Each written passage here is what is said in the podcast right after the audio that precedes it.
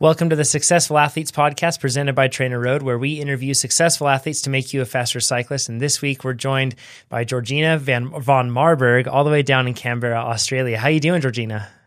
I'm good. How are you today? Doing doing really well. I'm excited to do this episode uh, because and you were a tennis player and had aspirations of becoming a professional tennis player, then smash cut to today. You've used TrainerRoad to raise your FTP by 25 watts. You're at three watts per kilogram, and you've recently qualified to race the 2022 EWS series as a pro, which is like a huge accomplishment. So, congratulations on that and all the other things. We're going to get into all these details, but how did you go from aspirations of being a tennis player to to where you are now? Like that's such a huge shift. Yeah, Ah, it's a bit of a long story, but basically, um, yeah. So when I was in my early mid teens, um, tennis in Australia is huge, and a lot of people play it here. Um, and so when I was little, I was I was very very keen on becoming a professional tennis player. Whether that was realistic at the time or not, I'm not sure. But I was I was training pretty hard. Um, I remember being 15 years old and getting up at 4.30 in the morning going out running and then heading to the court and smashing balls against a wall for two hours. And um, yeah so i was very very into it. Um, so i was no and i was no stranger i guess to structured training and discipline um, and sport in general. Um, but then for a few different reasons um, i gave it up in my late teens mostly because, and I think I'll come back to this later in cycling because I had a very opposite experience. Um, I didn't really have like a proper mentor or someone who could um, show me the big picture. Um, and so me being like a very competitive and impatient person, I just, yeah, I got, I got quite frustrated with the sport. Um, so I gave it up and decided to focus on studying instead. Um, so I went to, I did my undergrad in Sydney um, my family's from Albury, which is a rural town in, or not really rural, it's just a small town in New South Wales. I ended up going to Sydney uh, to study my undergrad, and that's where I got into cycling. Um, like most people, I got into it through the local bike shop um, near our university. Um, and they set me up with a, a little nine speed Giant Talon, which is, I think, what majority of people start on these days and I just I just go out on the weekends and you know thrash around the Parramatta Park or something. Um, and then later they also got me into road cycling, so I got a road bike um, and just started following the boys around town a bit. Um, and really got into that. And mostly, like I guess at the time, the main reason I enjoyed it is because I was suffering from a lot of mental health issues at the time at university, like a lot of young people do. Um, and for me, cycling really grounded me. I think I liked the idea of being able to go out for like hours at a time and just be fully present and in the moment. Um, and like, yeah, you can get that really through any sport. Um, but there was something in particular that was very, um, as hard as hard it is as it is, it was very relaxing in a way as well. Um, and I really latched onto that and it became like a real rock for me um, on a daily basis is just getting out on my bike, whether it was like, if it was raining, I just get on the trainer or if it was nice, I would just, you know, go for a, like a 50K ride on the bike path or something and, and just get out and do it. Um, inevitably being a competitive person, I wanted to start racing. Um, so when I moved uh, to Canberra for my postgraduate, um, I got involved with the local cycling team at university, um, and they really introduced me to racing. Um, I started doing a little bit of track cycling as well, um, but I think I liked road a lot more because I liked being outside, um, and I wanted to really keep that element of, of cycling that that um, intrigued me from the start. And so I did a bit of road racing. I joined a, there was a really cool little development squad for women in Canberra um, called CBR Cycling. Um, and they really took me in and they had uh, quite a few, like they had like basically like a, an elite team and then like a development squad.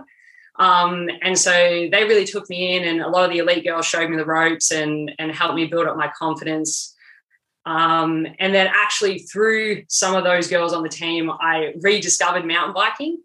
Um, and I hadn't had it at that stage. I hadn't had a mountain bike for quite some time. Um, so I got, I went out and got a um, a Trek Top Fuel Um, and I was like, when I got it from the bike shop, I was like, I'm not going to do racing. I'm just using this. I'm just going to go out on fire roads.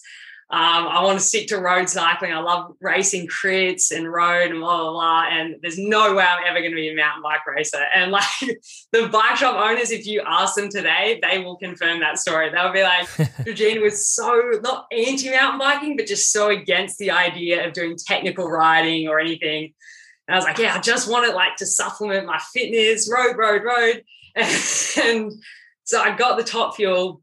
Um, and I went down to a race with some of the elite mountain bikers on that team. Um, and I, just because, just to be a Swanee, just to help out, pass bidons, whatever. And one of the girls was like, "Oh no, you should race." I was like, "Ah, I don't know if that's such a good idea." Like, I can barely ride a green trail competently at this stage. And they're like, "No, no, just come race." So I was like, oh, okay, I'll just enter like um, what we call like the expert category here, um, which would be like for you guys, I don't know, like cat two or three. Um, so I just entered like the lower category, um, just did a practice lap of the course the morning of my first XCO ever. And I was like, holy damn, like this is so hard.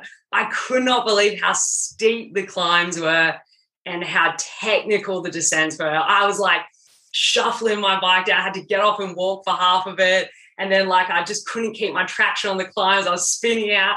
And I remember this, this lady who was in masters coming past me and being like, You're doing awesome, you're doing awesome. And she's like, Have you have you ridden mountain bikes before? And she's like, and I was like, No, no, I'm just a trackie. and she was like, Oh, keep turning left. so,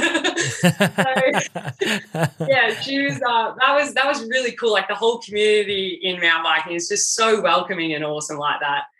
Um, but yeah, so I did that. I, I, rolled into second place because there were only two girls racing in my category. So I was like, yeah, hey, take it, gotta show up, good. right? exactly. gotta be in it to win it. Um, and then after that race, I was just hooked. Um, I was just, I was showing up to all the clubbies. I was really getting into uh, marathon racing because it was, it suited me because it was less technical and more fitness orientated. So that was a really good entry point for me. Um, so I did quite a few marathons. I did quite a few stage races over the course of like, you know, 12, 18 months. Um, and then, wow, this is really rambling. Sorry. oh, it's fine. Yeah, I'm going to have follow up um, questions, but this is great. cool, cool. Um, then uh, through some guys at the bike shop that I used to work with, um, they were really into like free riding and enduro and stuff like that. And we just would just go out to the jump um, park here, Tuggeranong Pines. Um, and we would just go out there on a weekend and I would most of the time I would just watch them do jumps. like I was like, I'm not doing that. I'll like take some photos for you guys, but I'm not, I'm not doing the job.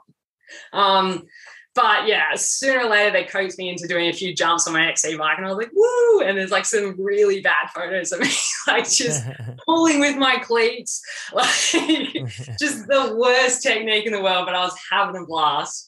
Um, and then yeah, and then yeah, just I just started getting more and more into it. Ended up buying like a Fuel EX, which is like a a trail bike, so 130 mil travel. And but for me, 130 mil travel was like, you know, little crit racer here. I was like, whoa, that's a big bike. Yeah, like, yeah. That's massive. and I ended up doing like all these downhill clubbies and like festivals and everything, and just just getting out there and having a crack. Um, just like wanting to race my bike so much. Um, and yeah, then I realized that it was probably not the best bike to be doing enduro and downhill on. So I ended up getting a bigger bike. Um, and then, yeah, I mean, fast forward a few months from there, I just about, uh, it's probably like October last year, I sold my XC bike um, and fully committed myself to training and racing for enduro. So, it's exciting. Like yeah. so, across this whole range, um, we're already recognizing the fact that you're absolutely a cyclist because you went through so many bikes throughout the process. Right? That's like a rite of passage. You're also a, a, fantastic example of us that say we will never do something and then we end up doing it. Right? Yeah, um. But I want to step backwards. So you you you had this development going through road cycling, track cycling, cross country then to more gravity focused style racing. Mhm. But when you first started riding mountain bikes, one of the things that you mentioned to me originally here was that you noticed that you were like your your rate of progression was faster or was fast enough so that you were getting competitive relatively quickly. Why do you think that was? Like why were you able to ramp that up and was it just and, and let's just focus maybe on the fitness side first or maybe if it was the descending side we can talk about that but why were you relatively speaking progressing faster than other people Um. So when I think about that, I think, I mean, like I was just to put it all in perspective, I was definitely not beating elite other elite women by a far stretch. Like I would always enter the elite category because I felt, or I ended up always entering the elite category because I felt like the category below was just getting a bit too easy, and I really wanted to push myself. So, but I would always be on the tail end of elites. Um, but in terms of getting, you know, from point A to B, I think it was really just uh, this is what everyone says, hard work. Like I really just, um, like I was saying, like when I was younger, I was very accustomed to how hard you had to work in sport to be any good. Um, and I would just, I would be very, very consistent and dedicated with my training. Um, so I would, I ha- I've, I've been through several different people in terms of being like coached or um, just you know writing programs for me and stuff. Um, but I would, yeah, I would not miss a training uh, training opportunity. That's for sure. And I, if anything, I feel like maybe girls I feel have this problem more than guys is that we tend to overtrain quite easily. We get very sort of obsessive and think that we're not good enough and think that we need to do more and blah, blah, blah. But if you're surrounded by the right people, it's um, you're less likely to fall into the pitfalls of of uh, under recovering, basically. Mm. Um, so yeah, I think I was very very consistent uh, with my training, and I did the right kind of training to get me where I needed to be um, at the start line. And I think more than anything, like maybe it was just the fact that I was racing so much. Like I went through a period where I was nearly racing, like whether it was a clubby or a or a national race, I was racing nearly like every weekend, like just race, race, race, race. And that like nothing gets you experienced and prepared and fit like pure racing. Like you just got to do it. Um, so yeah, I think just me progressing so fast was due to me just just taking on the racing and just having a crack rather than spacing it out. Um, like a lot of people will just oh they'll do a race and then three or four months later do maybe try another race. But I was like, no, nah, next week I'm doing this race. So Mm. yeah, it was I really crammed in the training. Did you, when you were playing tennis and growing up doing that, um, did you? I, that's a sport where you have matches, and you might even have like multiple matches in a day, right? And Yeah. and then you know even and then multiple of those, like you'll play multiple sets during the day, and then you'll have multiple matches, match opportunities, possibly even within a week. Yeah, So did it? I do you think that that altered your expectations for what racing would be? definitely like for us like as uh, tennis players you know you it's not such a big deal to have a match you know what i mean? Like you will do it several times a week. Like mum and dad would drive us out to this like little country town in the middle of nowhere like 20 minutes from our place and it's just like the crappiest courts. But we would go out there on a saturday and we would play like four or five matches like just all day long. Um, and that was just what you did. And then during the week, like you would have a practice match or like, you know, you'd be doing drills and you would just be doing like what is specific to what you want to do, which is, you know, winning matches. Mm. Um, so yeah, I think that mentality, uh, which is very prevalent in bowl sports in particular, um, really contributed to that. Mm. You were- you started to get known for being like a, a good descender too, or at the very least a person that was fast to go when things got kind of tricky, right? Um, Yeah. where where do you think that came from? Because once again, this is doesn't seem like there's a whole lot of a parallel to draw from tennis to to cycling. So how kind of touching on the same question, how were you better in terms of descending compared to your competition? What were you doing differently? Um, well, I think like my coordination and my reflexes were obviously very good from doing like ball sports as a kid. Um, so I was very switched on when it came to the mm. technical mm. stuff.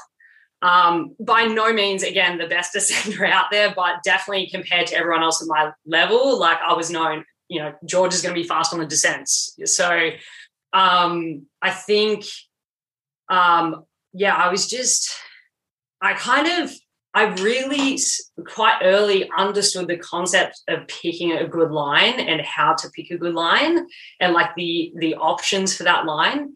And that definitely um you know coming from tennis like you are just picking spots in a court like and you're picking how you're going to get around your opponent. So just that like conceptualization was hmm. um really contributed to that I think. And also when I was younger uh, I don't think I put this in in the email I sent you, but I did like I had a little mini bike, like a motorbike, a little Honda um, 70 cc.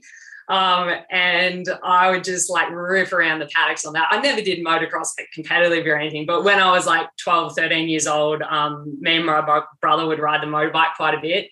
So, and you know, we were literally just in gumboots. There was no, there's no such thing as cleats in, uh, in motorbikes. So, like, I, I think I learned basic um, bike handling and jumping skills from that. Um, or just, and if any, if, even though I, I, forgot a lot of that in between being a child and you know being 22 years old, um, even though I forgot some of it, that that I guess that general courage was there. Like, and because I had done stuff like that as a kid, like this wasn't that foreign to me. Um, so yeah, there's a few different things. Yeah. You you seem like an athlete that thrives on a challenge, right? Like like yeah, you like you need something to be kind of pressing you in that regard, and then and, and then you respond to it. When um, yeah. so so when you mentioned the fact that like you got that that that Trek fuel, right? And or maybe it was the top fuel. I can't remember which one yeah, it was, the but Trek the top fuel, fuel. Yeah. You're racing, um, and at that point, you know, you're you end up transitioning to the gravity event. So then you get the Fuel EX, and you step up there. You go into that. Did you notice? Because a lot of the time, athletes just come into enduro racing and they don't come to it from the XC side. It's less common that story. It's more common they just like riding bikes and they might even do do more gravity oriented riding and they come into enduro. So did you notice any advantage coming from cross country into the discipline of enduro racing? Yeah, that um that is that was a huge advantage actually coming from a cross country background even though when i say cross country background is literally like 2 years of experience um it was for me um, I and I, I still think this today. Enduro is it's almost more akin to cross country in a lot of ways than downhill um, because you need the like those persistent bursts of power and long all day endurance of a cross country rider because if you don't have that you can be as technically gifted as you want but it, you you you're still going to be cooked by the last two stages. You won't be able to you know actually display your technical abilities. Um, so coming in from an XC background, I had really good fitness comparatively. Um, and that helped me to just I could just go all day. And the climbs were not an issue for me and certainly at like a, an amateur level like everyone complains about the climbing but i was like hell yeah let's do this like I, I want to feel cooked at the end of the day i want to be exhausted i want to push myself um, and so like i could get to you know the last stage in a race or if we were doing like a super flow event where you get as many runs as you want i could keep doing runs all day long mm. um, and not be tired so definitely like I I always wish I had way more skill than what I have. And I, I, look at the downhillers and I'm just like, man, you guys are so lucky to be, you know, so competent like that. But at the same time, I'm really grateful that I came in from a cross country background um, with, you know, the the fitness that I came in with, and with like just, you know, the the the commitment to training, um, which is if you want to do proper enduro, and I'm not just like talking about enduro at like a club level, like anyone can do that, but proper enduro like an EWS stage is or EWS round is like 40 to 60 kilometers with two, two and a half thousand meters of climbing. Like that's a huge day. And it is not just like going up your local hill a few times. Like they you, you got to be proper fit for that. And um, you got to be prepared to do the training to get to that fitness. Um, mm-hmm. so yeah, having that having that discipline from XC really really helped. Yeah, there's something to the all absolute all out efforts that go on in the stage too. And they put they they add a level of neurological fatigue that you just don't quite experience in other ones. So it's and then it's so it's technical and the consequences are high. It's really such a unique and demanding discipline because of that. Um, yeah, you, you had this yeah. like linear progression in many respects. Like from the outside in, I'm sure you you know you I'm sure saw plenty of bumps in the road, but it's kind of like linear project or pro, um, uh, improvement. And then you get to 2019 and he had a crash on the I think it was a gap jump. Is that correct? A road gap? Yeah, it was. It was and like then, literally the worst road gap in Canberra to try and do your first road gap. And sketchy as hell. and then what was the so? And then you got injured from this, right? Uh, so explain the injury and then how you uh, kind of came back from that. Yeah, well, I guess um, I was going through when I attempted that stupid road gap um, I was going through a period of rapid, which a lot of mountain bikers I feel have this period of like rapid progression in technical ability and confidence. And like I had my, at that stage, I had my first Slash, which was, you know, so we're talking like now 160 mil travel. I was like, this is a monster truck. You can do anything. I can do anything.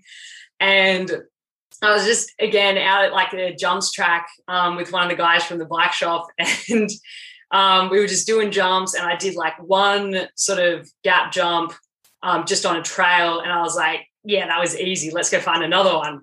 And then as we were riding up the road, I saw like this big road gap over the road that we're riding up. And I was like, yeah, I, I want to do that. And Logan, my mate who I was riding with, he was like, oh, I don't know if you can do that. and I was like, no, no, I'm going to have a crack. And he's like, okay, but whatever you do, just this is like the line you got to take and don't touch the brakes.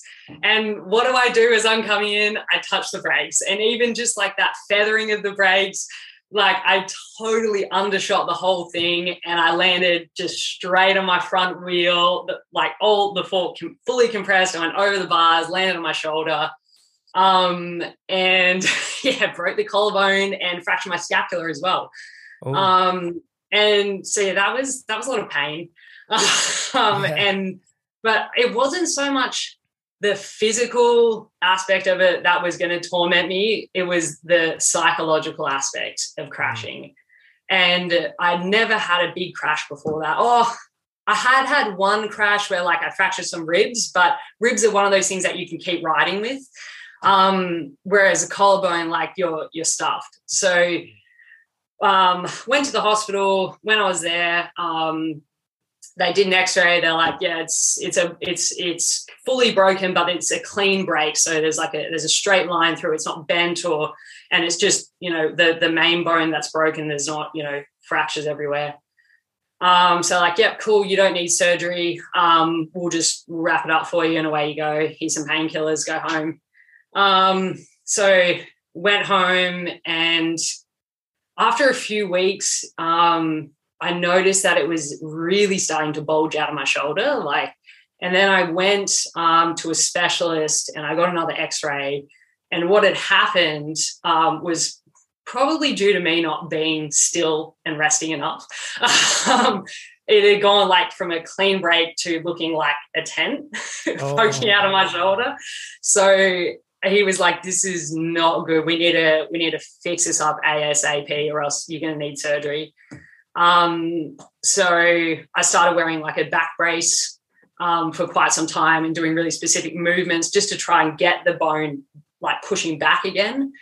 Mm. Um, and so got to the point about probably about two months from the crash where um, I was in a lot less pain. It was starting to heal. The x rays showed um, calcification happening around the break and me and all my medical wisdom, I was like, yep, good to go, good to race again.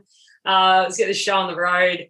and I, I like I was still in a sling and I was still like when I was at work, I'd still be, or during the day, I'd still be in a sling and I was still having to wear a back brace just to keep pulling it back. But I was getting on the trainer, um, or I was getting on the trainer really like several weeks from breaking it. Um, and I was still going to the gym. I think my girlfriend has this photo of me at the gym, like fully in a sling, like just doing a leg press. so I was still getting out there and, and, trying to do what I could. Um, but yeah, so I thought I, I thought I was good to go. Um, and I went down to Derby in Tasmania, which is where um, they've had quite a few of the EWS rounds. And I went down to do the Asian Pacific qualifier down there.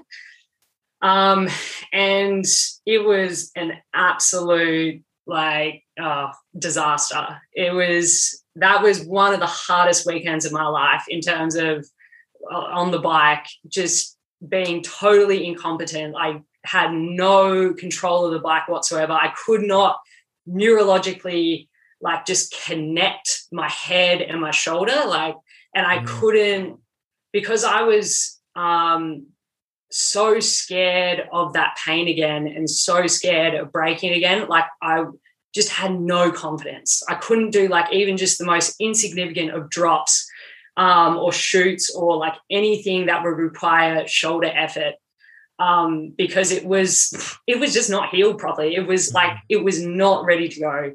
Um, and so I went there during practice. I, I stuffed up a line and ended up like fracturing my wrist or at least spraining it. Uh-huh. Um, so I was like cooked even before the race started. Um, so I was dealing with that. And then during one of the race runs, I like just took a crappy line through like a corner and just my right, my shoulder went straight into a tree, like just oh. knocked the living daylights out. Of it, and it was so painful. Like, and so after that race, um, instead of um, thinking, I need more time to rest, what became my internal dialogue was, I'm really bad. Like, I'm just a crap racer. Like, I'm not good mm. technically. And that's what the problem is, not the fact that I hadn't healed enough. Mm. Um, and so I kept trying to go to races and I kept trying to train. I, I did like a, a, month later, I did this massive mountain biking festival here called Cannonball Festival, um, which is like four days of gravity racing.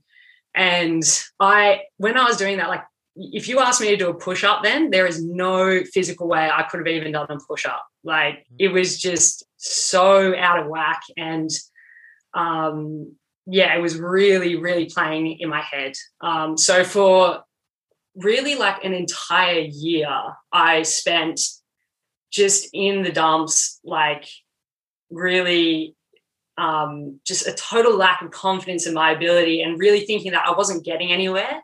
And because I'd gone from like, you know, like you said, this linear progression and then all of a sudden, like just down and just like, mm. I was like, you know, I've got all the gear, I've got the right bike, I've got the fitness, and I'm still just scared as hell on on like really big features.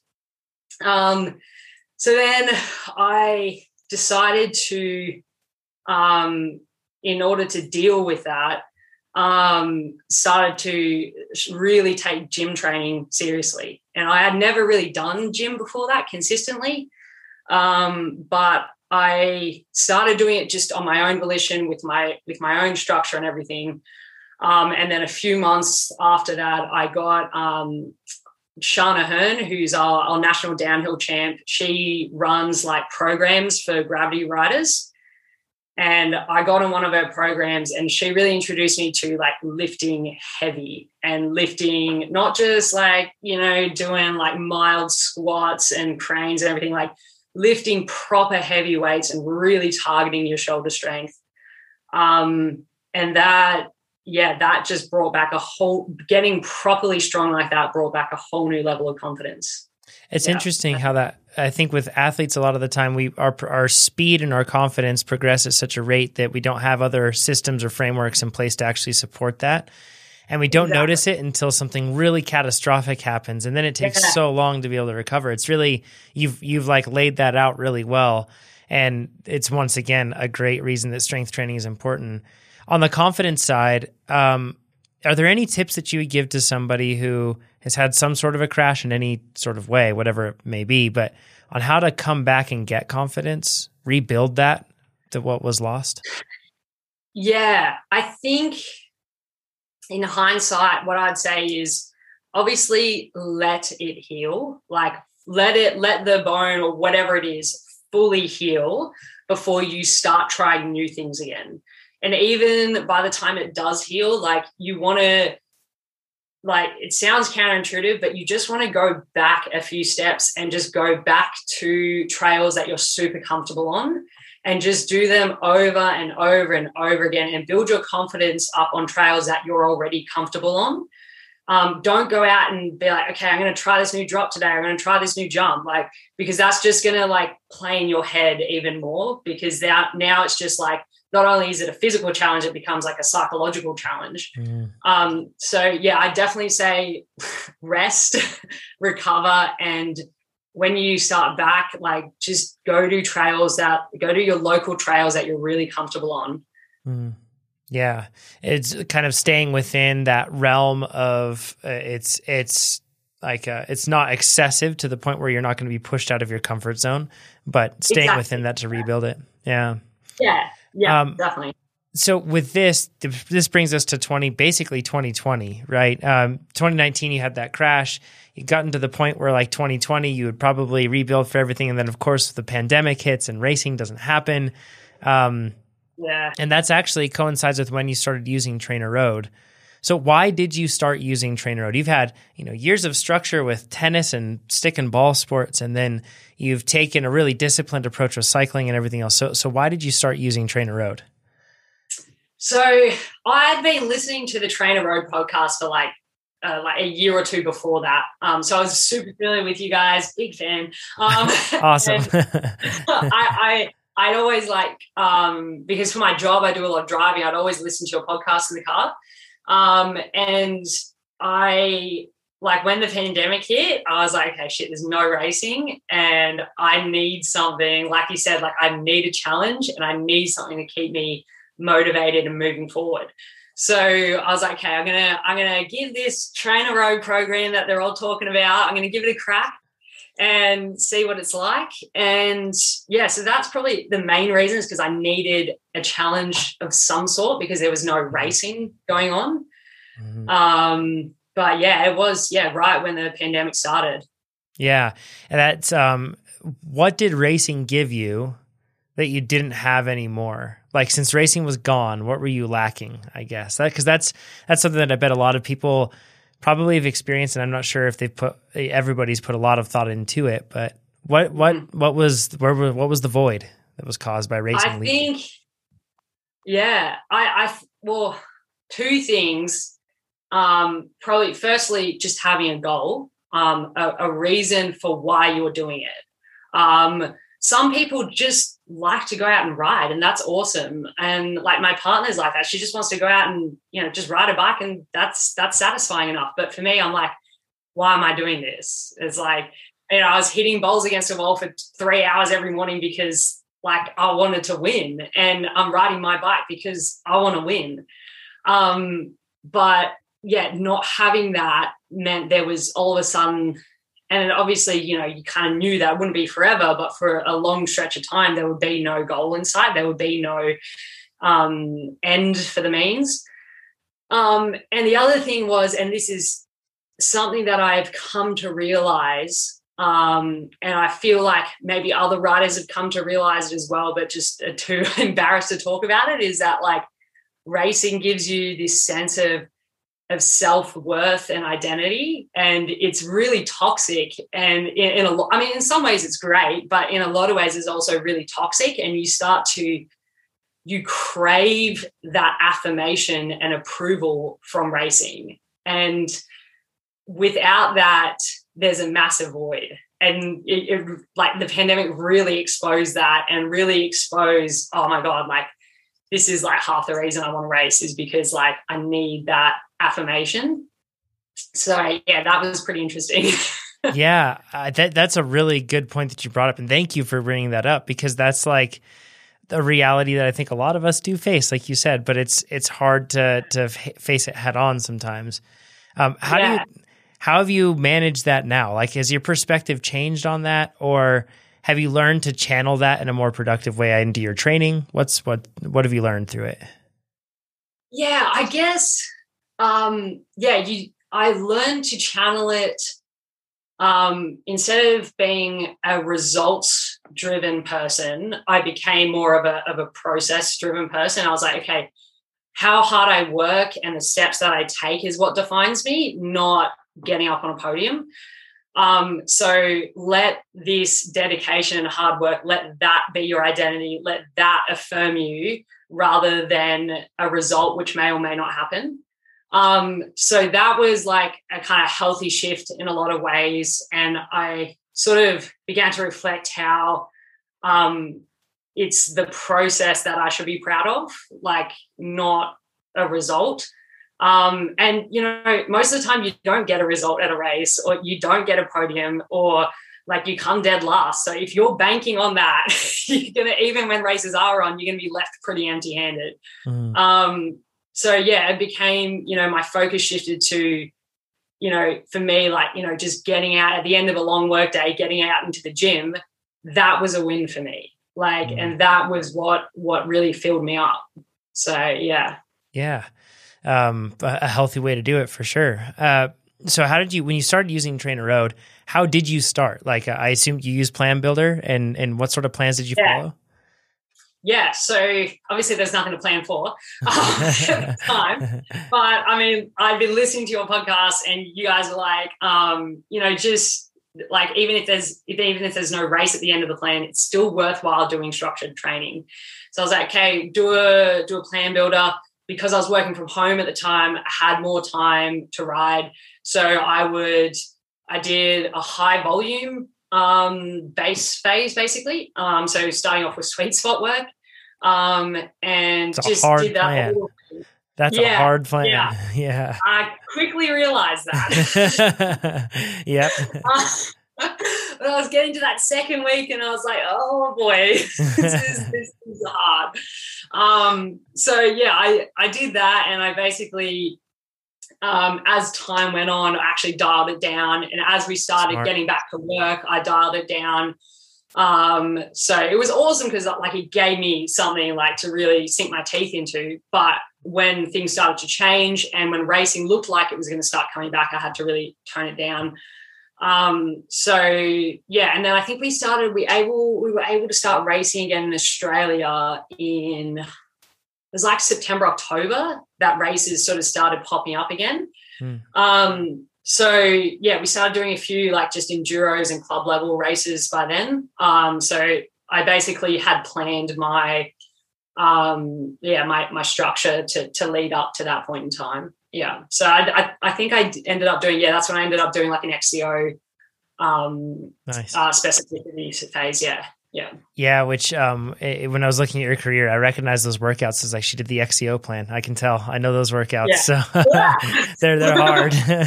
yeah, but they're awesome. It's productive. It's yeah. interesting. And, and when you're talking about like sweet spot base, high volume, that's like, it's really like by the data, it shows that it's probably only for you know it's it's single digits in terms of the athletes that it's best for. So um, super yeah. impressive that you were able to take that on and to make it through like you did. It's um, super cool. So you had an FTP increase from uh, up to from 200 to 225 watts over the course of time now, which is super cool. But I want to talk another thing uh, or about a few different aspects of this, like. You weren't a stranger to structured training, but this was like very much structured. So, what was hard in this process, this training process, um, when you started using TrainerRoad and you started doing all these workouts and and following a truly like very like uh, a very structured program? What did you struggle with? Like, what was the hardest part? Yeah, I think definitely the hardest part is trying to integrate gym firstly um, and trying to integrate your social rides and your social life. so like and that's why low volume that's why i'm on low volume now um, because i'm able to integrate those other inevitable things way more easily um, so i mean like right now a typical week for me looks like doing you know three TrainerRoad um, sessions, two gym sessions, and then on the weekend I do like a long endurance ride and then a really like technical mountain biking ride. Um, but yeah, being on a high volume plan when I first started, that was the most difficult thing. I was like, mm. I just could not fit gym in, and I could not like if I was doing a ride on the weekend, I had to be like, oh, sorry guys, like I got to do these nerdy intervals while we're out riding because yeah. I got to get done. Um, so you had to be that real nerd in the group. Um, so yeah, that was that was the hardest part. Is you don't think about it when you're on the computer setting it up, but like all those other things in life that come into play um, that you are not going to like you know drop and you want to keep them that's that's really hard to manage on a high volume plan. Yeah. It's so smart to plan to plan that allowance for yourself right? To be able to have adjustment and change in your life. If you're always pushing up against the stops in your life with some aspect of it it's going to cause chaos for everything else. Uh, so that's a super smart thing uh, that you did there. And you also kind of balanced, or you talked about the balance. That was one of the things I was going to ask you about how you structure it. So um, awesome. You do a lot of outside workouts as well. Uh, which uh, I'm in the same boat as you. Uh, I'm really fortunate to have like great terrain to be able to do the outside workouts, um, and I understand that not everybody has that. So um, but I'm I, so I, I, mix it in and I do specific workouts, sometimes inside, sometimes outside, all that stuff. But uh, what have you learned in that process of outside workouts? Because that's really hard for a lot of people at first. Like, how have yeah. you like finding the right terrain, or maybe even keeping steady power? What was it like learning how to do those really structured workouts outside? Uh, I think well, obviously the number one thing that you need is terrain. Like mm-hmm. you cannot do it on like undulating roads. Like there's just too many variabilities. You need like a, you need an accessible 15 minute long climb. And for me in Canberra, I'm super lucky. I live right near Black Mountain, so I use that for nearly all of my outdoor workouts. It's a pretty consistent gradient. It's also quite steep in some sections, which is awesome for those low cadence drills. Um, so you need an accessible geography um, for it to work, and you need it to be yeah, like, you know, when life gets real busy, you need that accessibility to be up there because otherwise you're just not going to be bothered.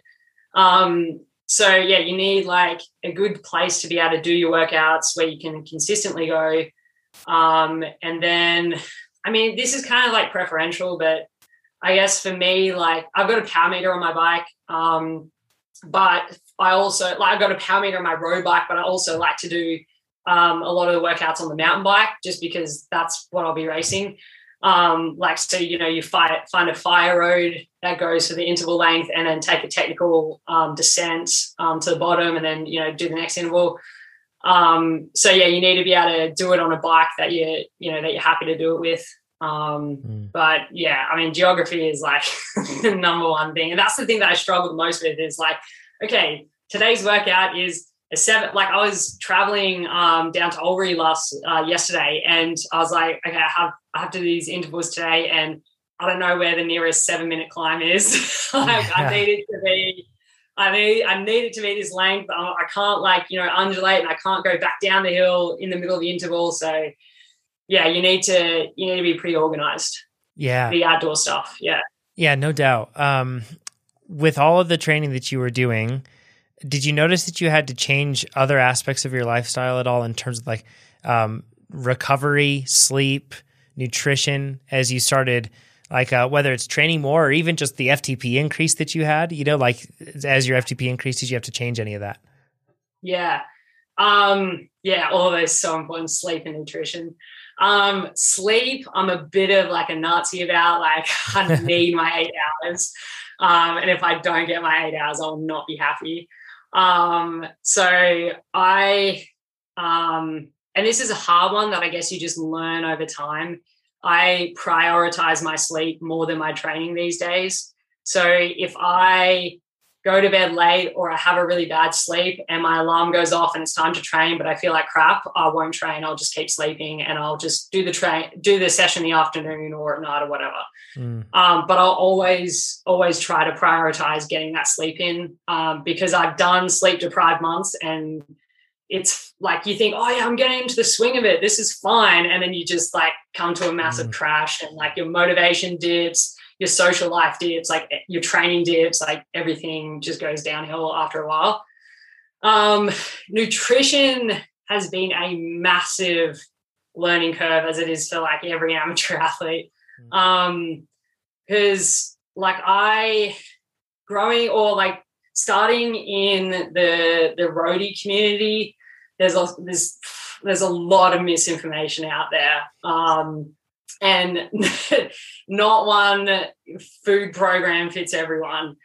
Um, and like there's a tendency, especially in women's in women's road, to like really just focus on your weight and what you look like and eating the bare minimum amount um, and just like punishing yourself all the time for eating.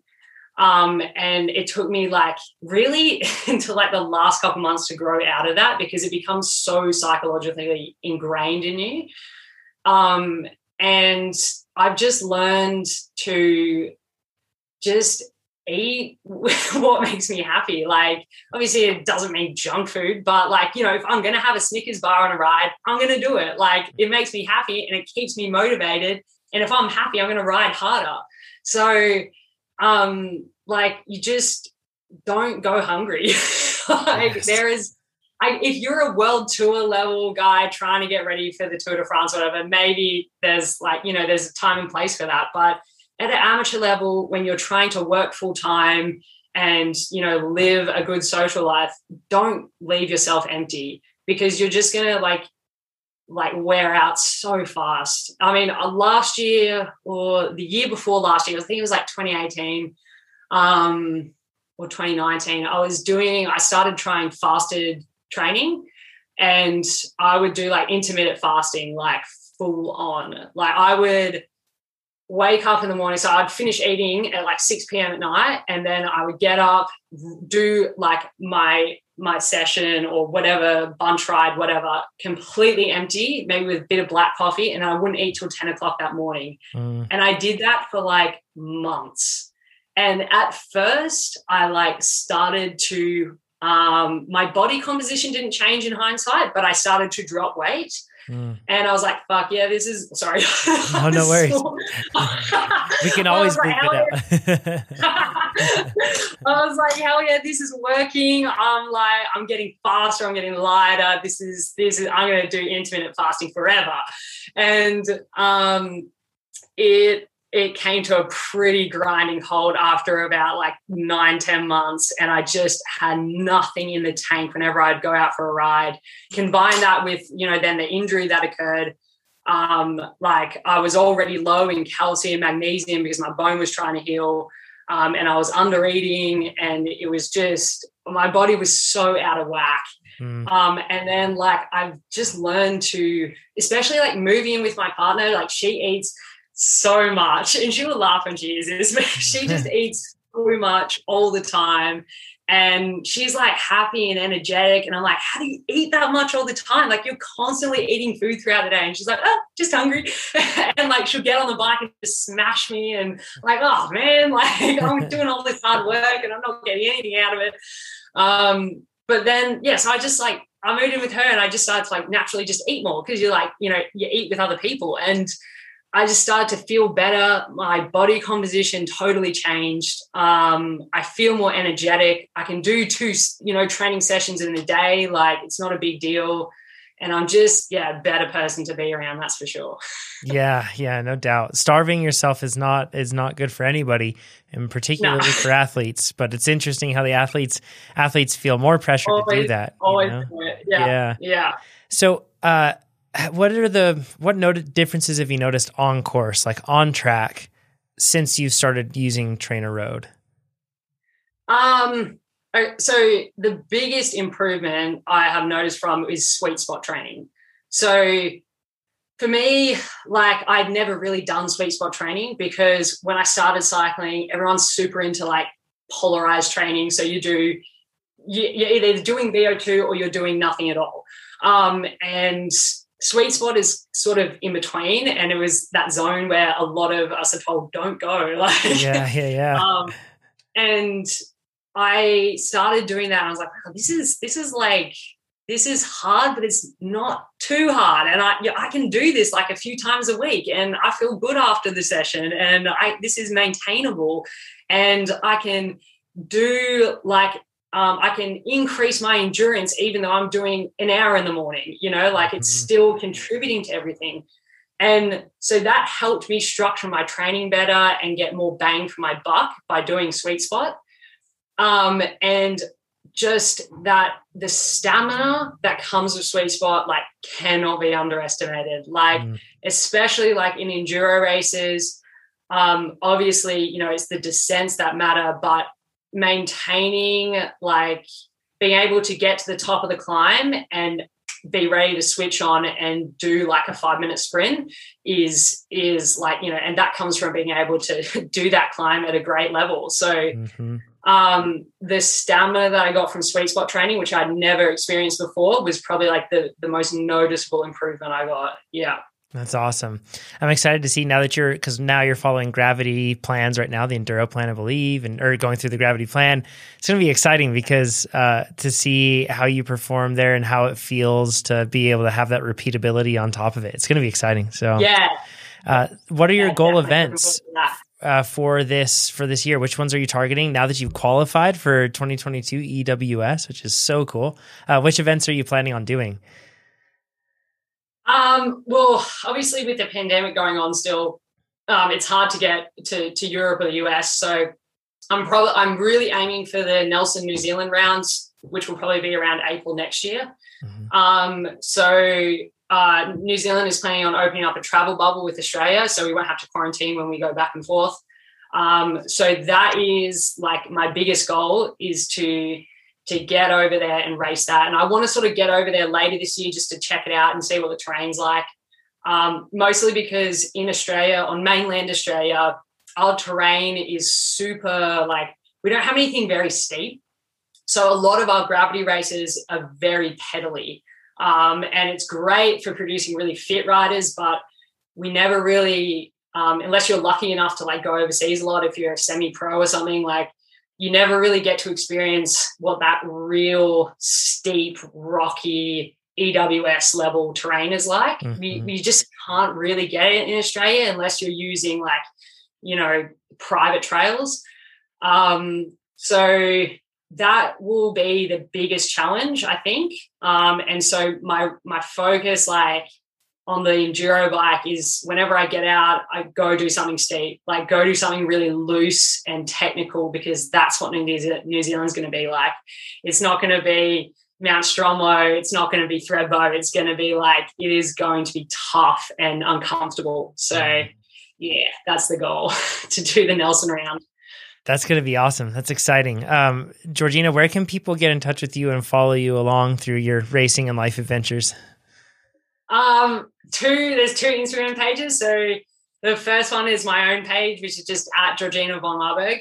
And then the second one, which I almost want you to follow more than my own, is at Speed Co. Um, this is like a comedic kind of um, take on racing that me and my partner have created, and we have a lot of like weird fans on there. So if you want the funny side to riding and being an absolute punter, like get on speed.co, you will froth it. awesome, cool. We'll link to both of those down below in the description on the podcast and on the YouTube video if you're watching this. If you'd enjoy, if you've enjoyed this podcast with Georgina, you should rate this podcast five stars. Or if you're watching on YouTube, of course, give it a thumbs up and share it with other people, especially those enduro racers in your life, mountain bikers, uh, women athletes, whatever it may be. Uh, so uh, tennis players, we've had a lot of cool uh, touch points on this one.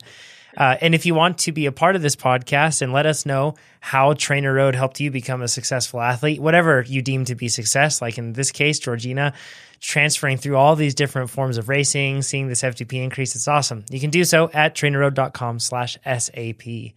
Uh, Georgina, thanks a bunch, and we will talk to you all next time. Thanks, everybody. Sounds good. Thanks, Jonathan. Appreciate it. Thank you.